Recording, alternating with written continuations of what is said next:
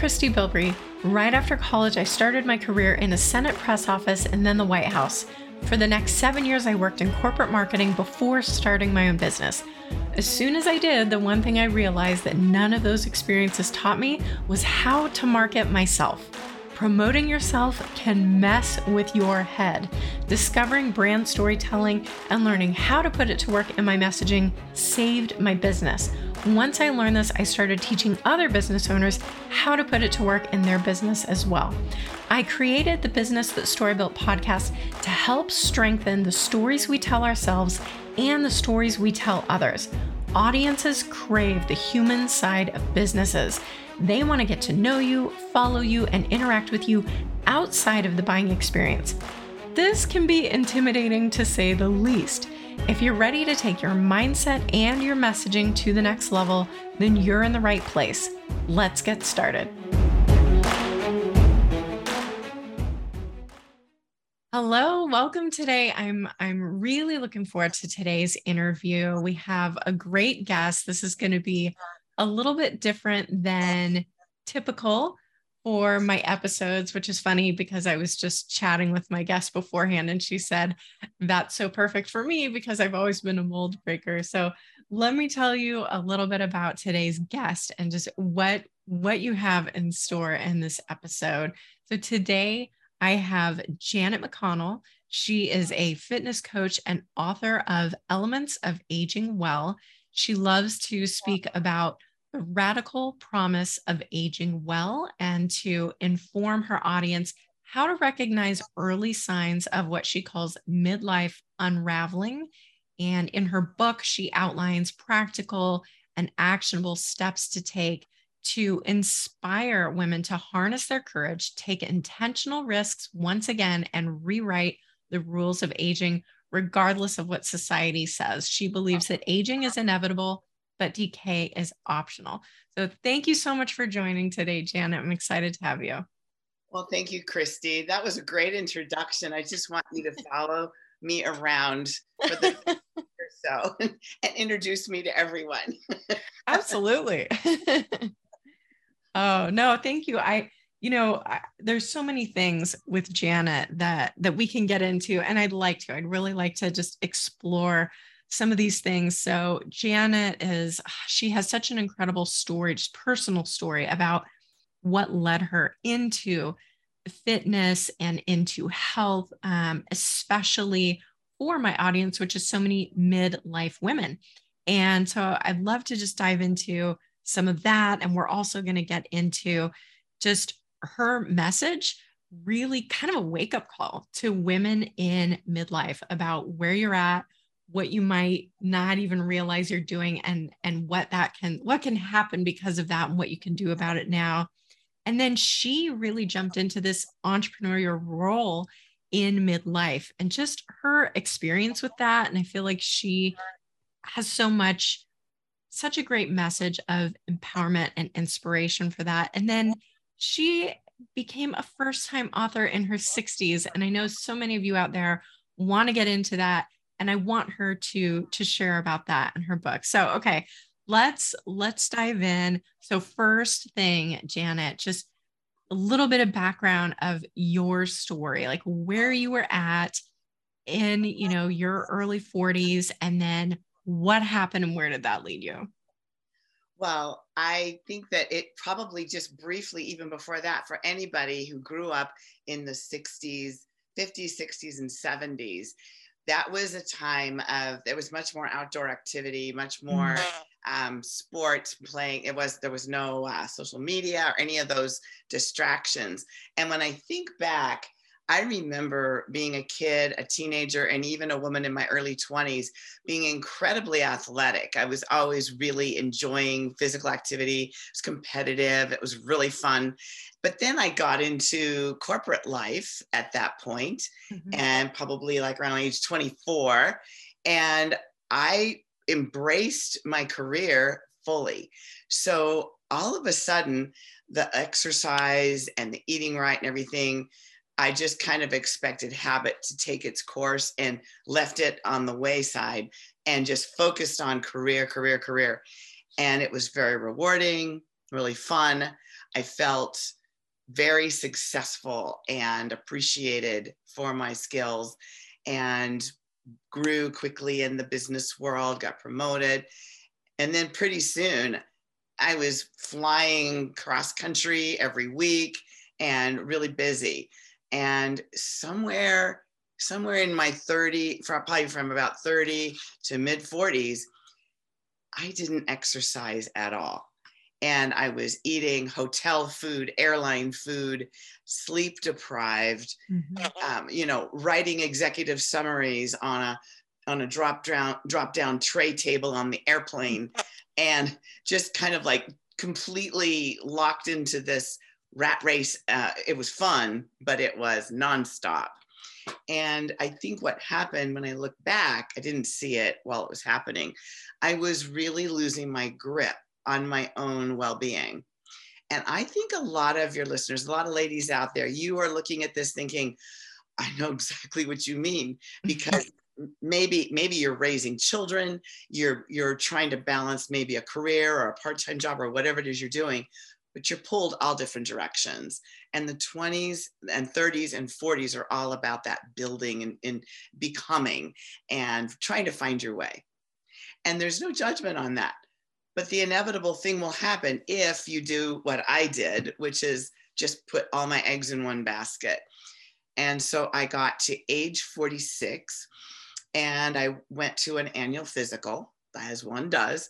And my doctor just kind of like looked at me over his half glasses and said, Janet, you have high blood pressure, high triglycerides, high cholesterol, and you are borderline obese what's wow. going on because you're on your way to early heart disease. Mm. And then he just sat back and stared at me and stopped talking. Oh, wow.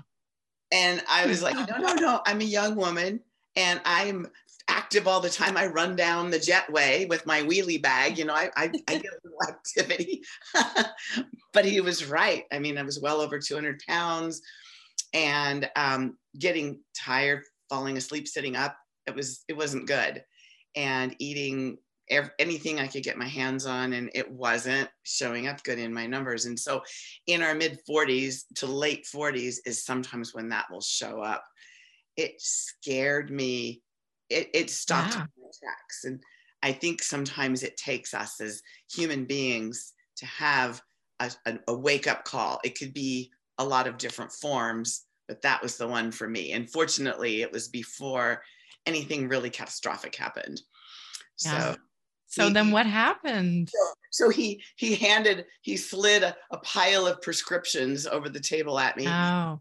And I just thought I all I could see was myself with this giant pill sorter. Yeah. and, and and just I I am too young to be this old. And I said, wait, wait, wait, wait. I said, let let me some the thing that rebelled in me was I knew that just taking pills would make the numbers better, but it wasn't a fair shake for my body. I hadn't even given my body a chance to even try. Mm-hmm. And I, that little athlete, I think, in me spoke up. So I said, Give me six months. I bargained with him. I literally bargained with him. I said, Six months. Let's make the appointment right now. I'll be back here. And if there's no improvement or not enough improvement, then I'll take your prescription slips.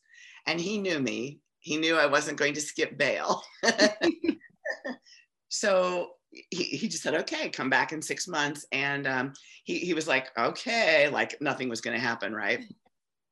Yeah. So that afternoon, I hired a personal fitness trainer. Oh, wow. You didn't mess around. No, that's kind of how I am. It's like, I, I just, it was like getting struck by lightning and um, there was a lady at work that was in pretty good shape and i asked i asked her and, and she liked her trainer and so i thought okay well i'll start there so i hired a trainer and just began working out and the only way i could do it was at five o'clock in the morning oh my gosh work day started because if i did it at five or six at night there would always be a meeting there would always be you know something was delayed and so the the day kind of um, compresses into trying to get everything in at the end of the day. And it was very stressful. I, I tried a, a week or two to go at night and it didn't work. So I went in the morning and uh, for three days a week for six months. And I lost, like 30, 35 pounds. Wow. And I still was a little overweight and I still, I wasn't like muscular or anything like that, but it was enough to make my numbers look better. Mm. And at this point, I didn't do anything with my diet. I was still eating the same way, but I was exercising mm. regularly. So that's the first step for me. That was kind of like the entry drug for, for my fitness journey and I loved the exercise. It was resistance training. It was fun because I could see my progress. I could measure how week by week by week I kept getting stronger. I sat up straighter. I slept better. I dealt with stress and, and the stress of work better. I just had better um, disposition. So that was good. And so I went back to my doctor and he said, All right, keep going. You're going to come back in another six months. And then, of course, then at that point, I was really looking around me at the gym and I was seeing that there were these two other ladies who were just a little bit younger than me. And they were ripped. They were really like muscular. And then I noticed that they were lifting the same weights I was. Hmm. Same, same dumbbells, same weights, same machines. And I was like, my tra- this sounds so funny now because it's really naive, but I said to my trainer, why do they look like that and I look like this, and we're doing the same exercise. And he goes, Oh, it was by then I had switched trainers. And uh, he said, Well, it's the diet. And I said, mm. What do you mean? I eat salads, you know. he goes, no, no, those are bodybuilding competitors, and they're going to be in a competition in about six weeks, and so they have to get really lean, and they have to do it right so that they don't lose muscle, so they can't just starve themselves. Because if you starve yourself, your muscle just falls off. So I was like, all right, it's on. Tell me what to eat. I want to, I want to do that. And he was like, oh, because he knew it was really hard. I was like, no, no, if you don't do it, I'm going to find somebody who will train me for that. So wow. we got on the, on the sort of the competition train at that point. And a year later, I was on stage on a in a bodybuilding competition at age 48. Wow. Wow. Yeah. And you guys, if you go to her website, she has these amazing pictures. I can't remember if it's on uh, your blog page or homepage. Yeah. She has this picture where she's like, I don't know, around my age and, you know, just like corporate, regular woman. And then the next picture is this bodybuilding queen. And it's like, oh my gosh, just the transformation. And then just kind of fast forwarding to that, there's a third picture. And when was that taken? So I have one that's when I'm 42, where I'm mm-hmm. overweight. Um, I don't have a lot of pictures of me when I was overweight because I wouldn't allow myself to be photographed. So on some level, I knew I, I didn't look mm-hmm. good. And then the next one is 52. And then the next one is 62. And then in my book, I even have a picture of when I'm 66. So you can see from 62 to 66 also. So it's uh it's, it's just kind of like to show it's you know the first one um, i looked good but then i even look better the next one. I have even more defi- definition and and more symmetry and um, you know so like the bodybuilding got better as time went on not worse. And and this is going from 40 to 60 and it's yeah. usually people think oh well honey you're in your 60s what do you think you're doing? Why don't you act your age I love that. No, I love it's like, okay, people think, oh, can I even train for a 5K? Can I do whatever? And you're like, look, you can you can do anything. You can be about bodybuilding or whatever it is for you. And and you have so many great stories of that with clients as well. Yeah. Well, and it and not everybody has to be a bodybuilding competitor, mm-hmm. but it it's kind of a, it's an extreme sport. I won't lie. Sure. But it is something that you can, if you sink your teeth into it, you can really get some great results. And it, what it did to me was it made me a different person. I walked differently. I talked mm. differently. All of a sudden, I had this newfound confidence. Even though I was older, I was becoming older than the people in my workforce. And it was like I had this kind of authority because there was something, there's something that happens with the mind and the body when they meet. And when you're doing something that's very um, introspective, in that when you're lifting weights, you're really feeling your body working with you. And you stop thinking of your body as being this thing you drag around with you that's always disappointing you. Instead, it becomes this very responsive friend that always will, it always will do what you give it. Whatever you hand to your body, it will assimilate it, good or bad, right? And so and so, true.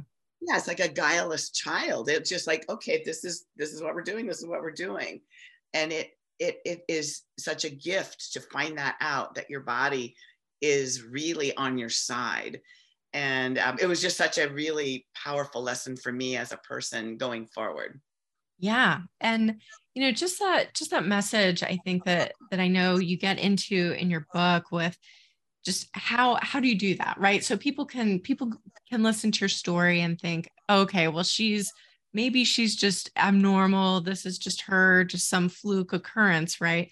But um, i would love for you to just dive into some of those themes that you feel like carried you on that journey from really one lifestyle to one completely different lifestyle. How that's possible? Like um, you know what what do you feel like were the main factors, the main characteristics that you had to kind of adopt to get there?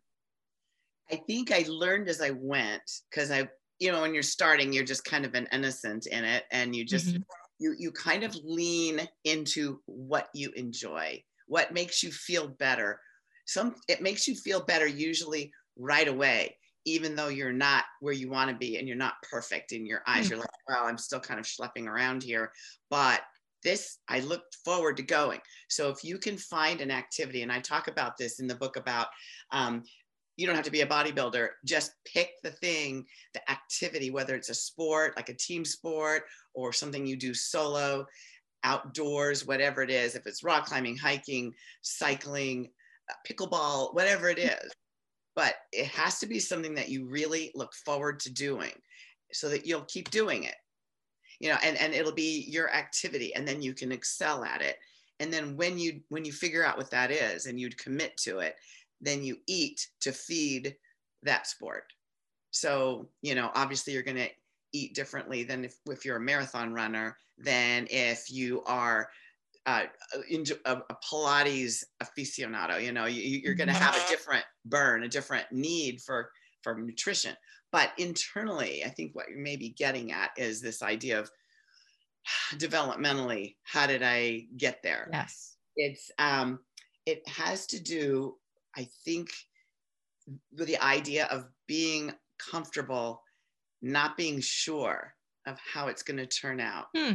but having a really clear picture of you want it, what you want it to look like, so that you you you have this ideal vision in your head I mean, when I saw those two girls in that gym, I'm like, if they can do it, I can do it.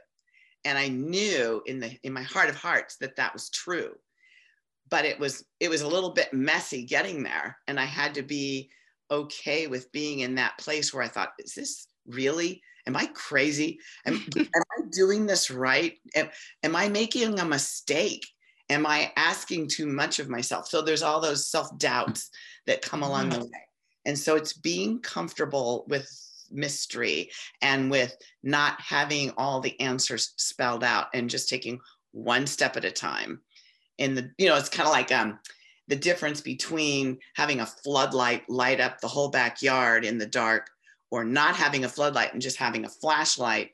You can only see two steps ahead, right. but you can get the whole way that way. Yeah.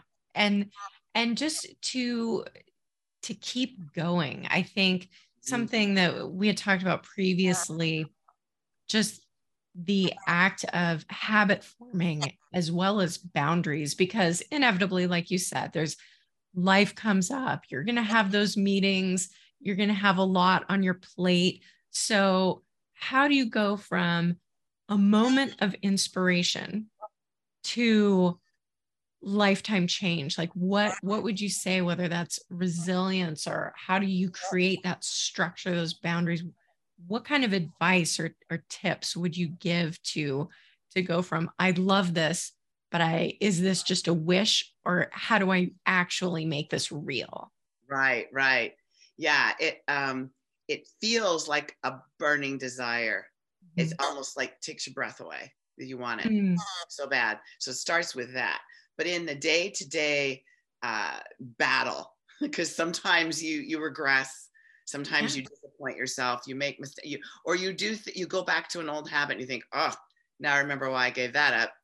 Um, you you have to be prepared. Well, one one of the things that really I can say is in the very beginning when I first started, I really started to notice who I was around, like who my friends were, who did I mm. spend time with, and I started to uh, kind of Marie Kondo my friends. You know, mm. like which ones give me joy, which ones which ones say you go girl, but then they kind of sabotage on the other side. And everybody's, you know, I mean, none of these people are bad people. They sure.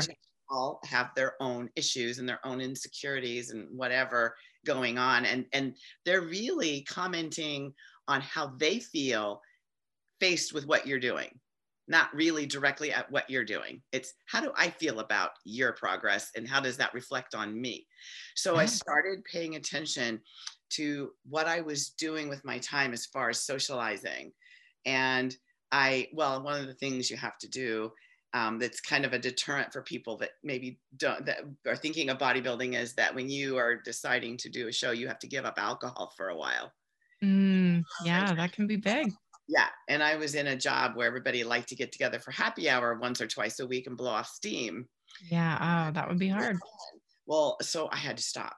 So what mm. I would do at first is I would still show up, but I would show up a little bit late and then I would they're already out on the patio, um, you know, drinking and whooping it up, and I would get there and I would just breeze by the bar and get uh, a club soda with lime in it, mm-hmm. and the mm-hmm. bartender would kind of wink at me. He goes, "You need this to look like a gin and tonic, don't you?"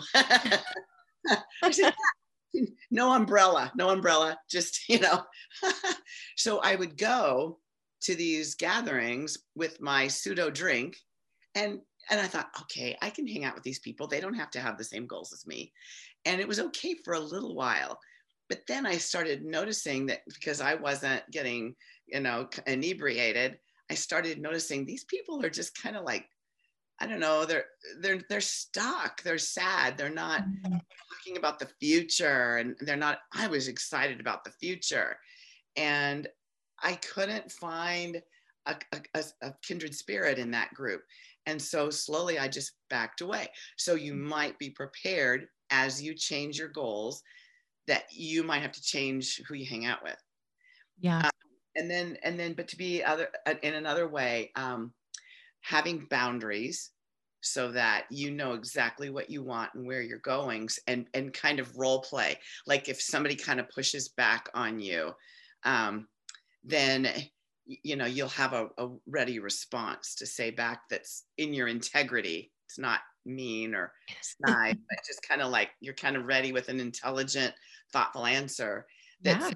kind but here's my boundary that um, being able to form habits that are sustainable and the way to do that is to start small and just adopt one little thing, one little thing, another little thing, and keep doing it for several weeks until you wouldn't think of going back. Then add another one, add another one.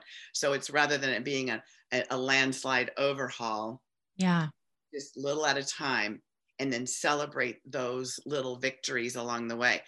And that really falls into that idea of it being a marathon, not a sprint, because mm-hmm. really what you're wanting here, when you think about it, is lifelong habits that go from now until you're 100. And so that doesn't happen by doing a 30 day cleanse or a weekend fast. And then you get done with it and you're like, oh, I can't wait till I can get back to my old habits again. This really sucks, you know, because it does if it's too jarring, you know, sure. your, your mind and your body fight back. So starting slow, adopting little habits, and just kind of you know, maybe um, start keeping track. I journaled a lot. I've got, see all those books on the top shelf. A lot of those are, are journals. Um, and then the other one is celebrating your resilience. Because when you're in the dark of it and you feel like this is just like forever, I don't think, yeah. I don't think I can do this. What am I doing here? And sometimes you're the only one in your you know even in your family your family's like okay dear you go ahead but uh, be safe you know but nobody else is in it with you you think um, what am i doing and so there's this activity that I figured out in taking an old photograph, which is why those photographs are on my website, and looking at who you were, and then who you take a picture of who you are now, and then try to brainstorm with yourself all the things that you've accomplished, all the hardships, all the difficult passages that you've gone through. I mean, I had, you know, my parents passing away. I had um, a knee replacement surgery. I had just like really big things. And yet I'm just going right on, you know. And I look back and go, wow, that was a lot of stuff that I went through. And I kind of forgot about it because, you know, you just keep rolling and think about it once in a while. But when you think about it all at once, of all the things that you've done in the last five years, eight years, 10 years. And then you think, what am I complaining about? Look what I'm doing now. Okay, well, I'm going to have another picture and I'm going to tell this story of how, how resilient I am and how brave I am because I've already I've already done it.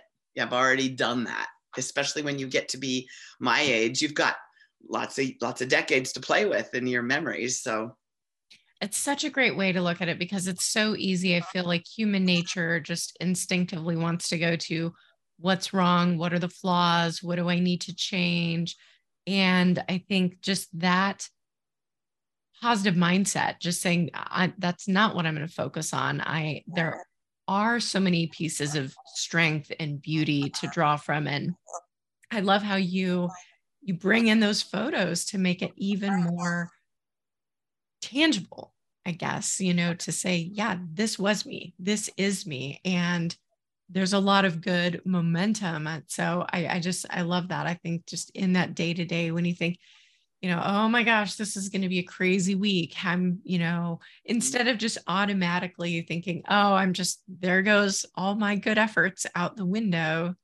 Um, to have some strength to draw from in those moments. Yeah. Instead of saying, oh, I have to go to the gym, it's, I get to go to the gym. Mm. Oh, I have to do that. I get to. So it switches it into being more empowering. Like, I'm so fortunate that I have the time and the ability eh, to do these things if you look at it from ugh this is such a grind it's it's demotivating before you even leave the house you know?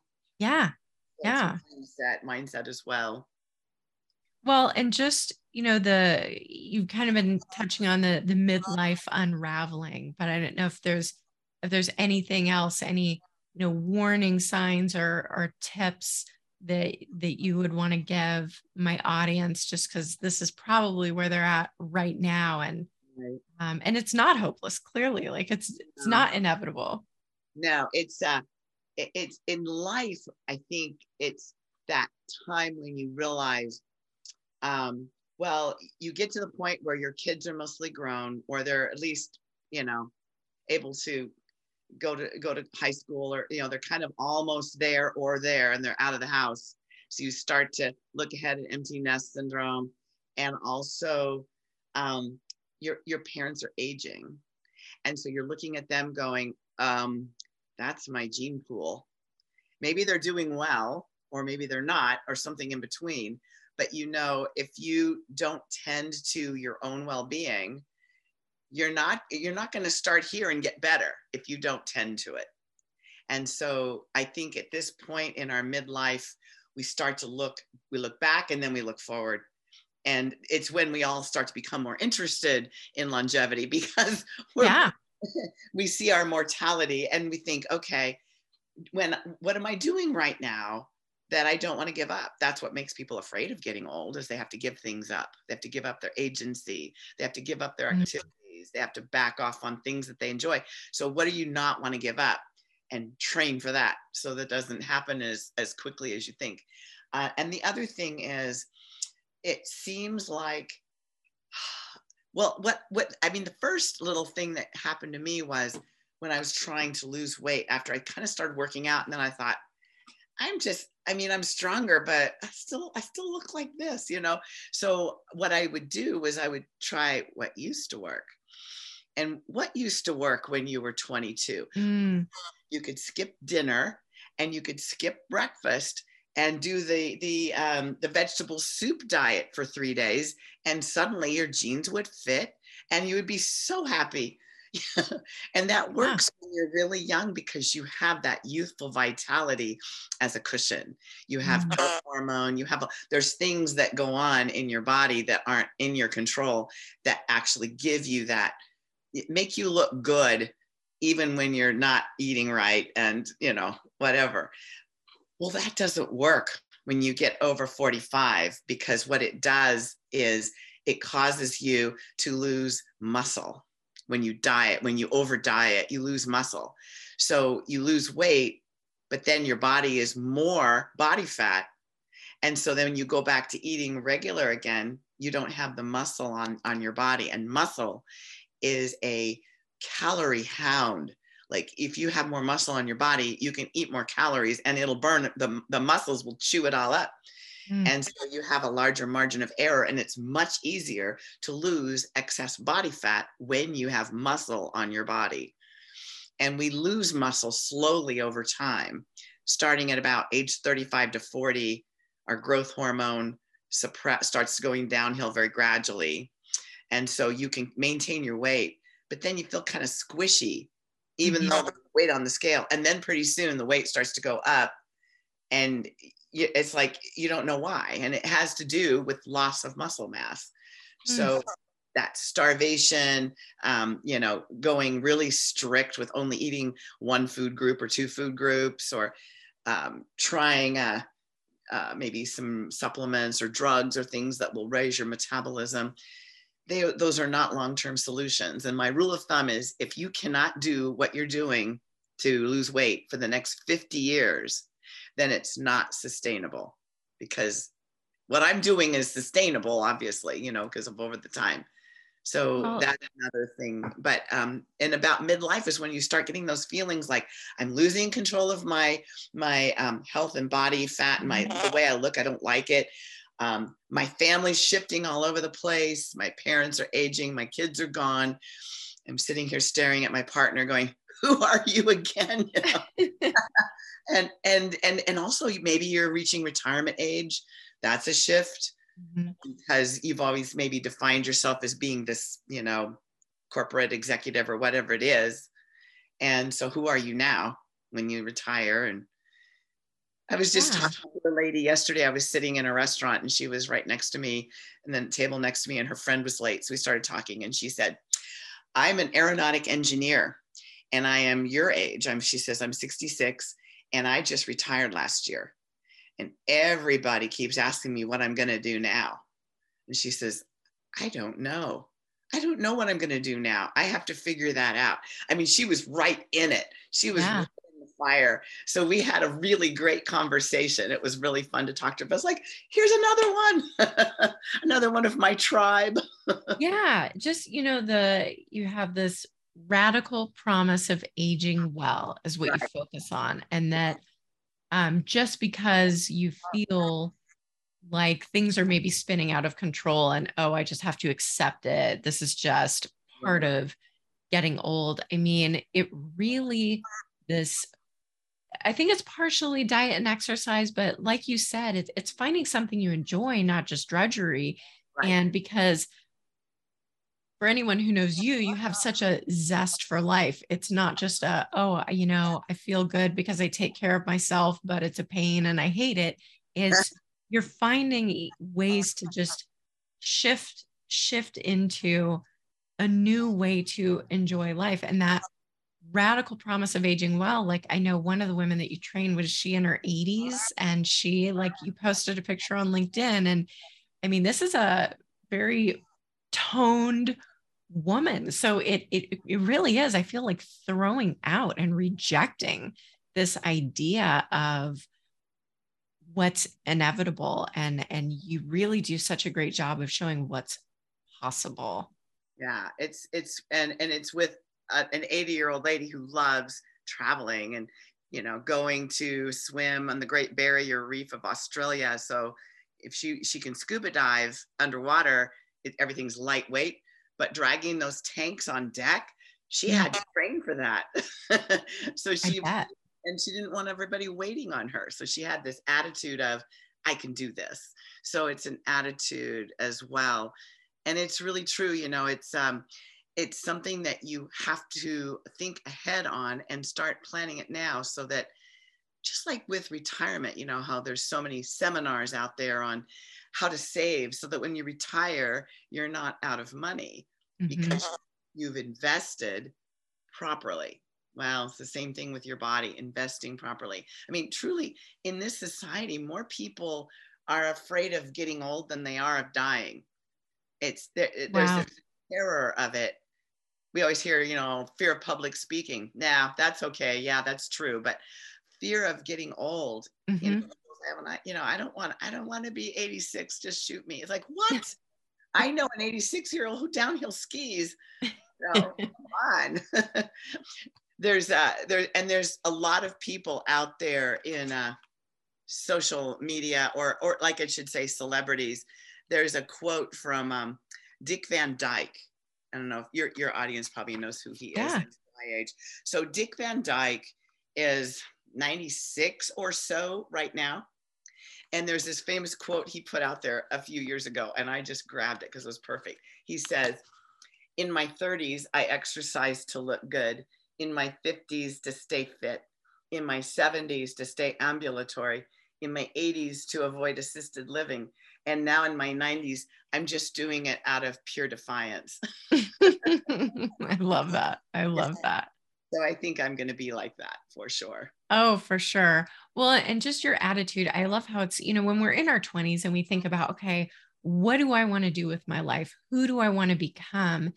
And I feel like something that I really appreciate about you and your message is that you can continue doing that. It's not just something you do early in life. And I think a lot of the women, even mm-hmm. listening to this, are you know, some may have had their own business for years, some are just jumping into that. And that, you know, I know applies to you as well. For when, how old were you when you started your first business? I was, um, see, I went into corporate life when I was about 24 and stepped out, just like quit cold turkey when I was 52 and did lots of different things. But mm-hmm. um, at 52, by then I had already competed a couple times and had realized the power of transformation. And I was no longer interested in working for someone else. I felt like so energized and inspired by what happened to me and how powerful it was. And I thought, this is what I should be doing. And I'm talking about it from a place of having done it. And, and, and I'm in it, still in it. And right. so it, it's much more, I think, for for women, I know for my clients, you know, that part of the appeal is that I'm not a little 22 year old cheerleader. Come on, you know. I'm, I'm like, oh, you know, I've got a little arthritis today. I mean, you know, so I'm, I'm kind of relatable for that reason, but never in my wildest dreams when I was in my 40s, even did I think, oh, yeah, someday I'm going to own my own business and I'm going to be a public speaker and I'm going to write a book and no, never. It kind of evolved. One, you know, one thing leads to another. And, um, you know, I think my husband famously in our family, the story is I'm sitting at the table. I have a, a, little lighted makeup mirror and I sit there in the morning with my coffee. It's a, a nice place to sit kind of out in the kitchen. And I'm putting on my makeup and I'm crying and and mopping it up and then putting my mascara back on and then crying it off and putting it back on my husband's like what's wrong with you? I, I just can't do this anymore. I can't go to work. I can't do this. I hate it. I'm, it's not me anymore. And he goes, well, then quit. wow. What a supportive husband. yeah, yeah, I was, well, I was kind of holding it in, trying to be brave. And, mm. you know, I mean, I, it meant taking a dip in my income for a little while, you know, obviously, because I had to, I didn't even know what I wanted to do. I mean, I kind of did, but I was afraid to claim it. Um, so when I quit, I, I just got a little service job for a few months until I could just like, all right, it's on. I'm going to be a trainer. I'm going to be, I'm going to do all these things and get certified. And, and then I became a personal fitness trainer from there and just had my own, have my own company now. So yeah. yeah. But at the time I was like, uh, I was really, I waited until I was having a meltdown mm-hmm. and uh, you don't have to wait that long, those of you listening, but I did. yeah. And you can truly start a new career 50s, 60s, 70s. Sure. It's it's incredible. And now you are a, a new author. Yes. So elements of aging well. When did you decide I'm going to do this? This needs to be written down. This needs to be a book. Like, what has that journey looked like so far? I think uh, it started probably. I've always I've always been a good writer and a good speaker. It's always just been kind of in me. Mm-hmm. Um, you know, just even in college and all the way through, I always had this sense of myself um, loving books and loving to write. So during COVID, during the lockdown, of course, being at a gym, our gym was able to stay functioning because we have a uh, physical therapy facility in it. So it's kind of a rehabilitation. We kind of had like um, a special kind of dispensation to keep going. A lot of gyms, of course, we know had to shut down. Yeah. But my but my clientele dropped off by half, you know, because there were mm-hmm. people that were afraid to come to the gym. And so I had a lot more free time. And so I started thinking, well, you know, I've always said I'm I'm my website. I don't need a website. I'm the website. I'm pretty much the embodiment of what I do. When you talk to me, you'll know everything you need to know. But then I thought, well, if I'm going to be an author and a speaker someday, and I thought, did I just say that to myself? I better have a website because people are going to need to find me. And so I hired a marketing person and um, somebody who was a branding and logo expert. And we started working together. So during COVID, it was all about building that foundation. So I had a website, I had brand identity, uh, I started blogging. Um, so it kind of started there. And then um, probably after that, I had clients who kept saying to me, Janet, you're always saying these really kind of pithy things and you have these great little quotes and these statements and you should write a book. You can inspire a lot of people. And i thought well i kind of want to write a book but then i just didn't get started. And then this happened while i was on vacation. This is the value of going on vacation because it's a it's a pattern interrupt so you have time to think. You don't have to, you're not in your routine anymore we, my husband and I went to Durango, Colorado for a week and we explored everything. And one of the things you can do there is you take a little narrow gauge steam train from Durango to Silverton. And it's a, like a four or 5,000 foot winding. In fact, that's where they filmed um, uh, the Sundance Kid, the, you know, where mm. they jump off the cliff was there. It's really a deep gorge. So it's this beautiful trip, right? So we're enjoying it and there were these a lot of lot of older seniors on this trip because that that's something they can do. Sure. It's not as physically demanding.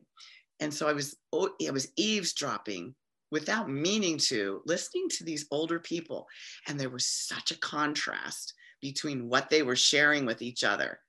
You know, one man was just full of regret. Oh, I used to own a mm-hmm. kayak and I used to camp and I used to do this. I, I really enjoyed that. And but I can't anymore my hip is bothering me. So it's all these things he loved to do and all the reasons he can't. And then he ended with, enjoy it while you can.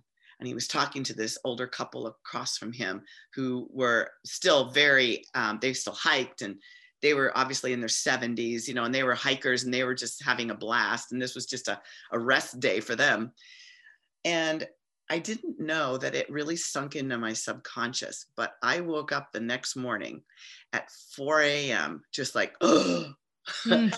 and I just got this download and started writing. I, I was like, I, I, I, have to get this out of me. And wow. it's now it's the last chapter in my book, which is my call to action.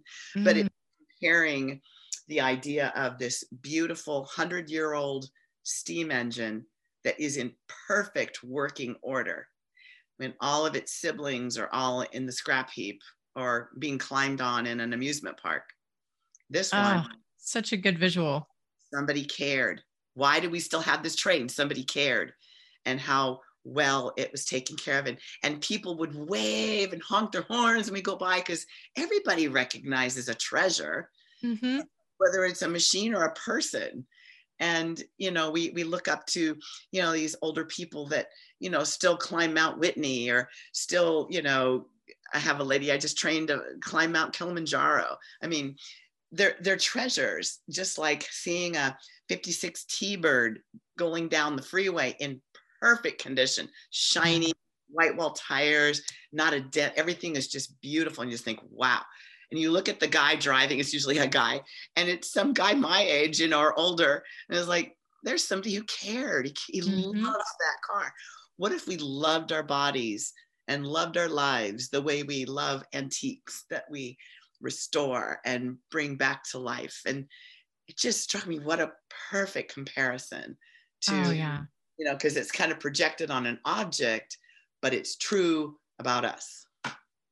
I love that. I love that. It's it is true. And it, it, even though we may not have as many examples of that, it's there for the taking. And I right, love that. So I definitely encourage those of you who just want to learn more and you know maybe want some inspiration in that to check out her book elements of aging well janet mcconnell will have the link in the show notes and then also you can go and check out her website and that is ignite fitness with janet.com and janet any any final piece of advice that you haven't yet already covered you've covered a ton of stuff I talked a lot. I hope I didn't.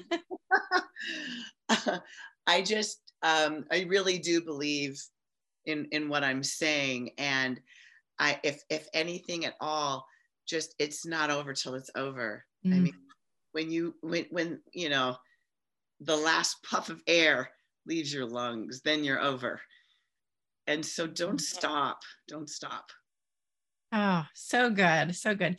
Thank you. I know you guys uh, got a lot out of this. So thank you so much for listening. Make sure to check her out. And until next time, have a great week. To succeed in business, you need brand awareness, authority, and trust. To get those, you need visibility. Podcasts offer each of these. It's a unicorn platform because it gives you the scarcest resource in digital marketing attention.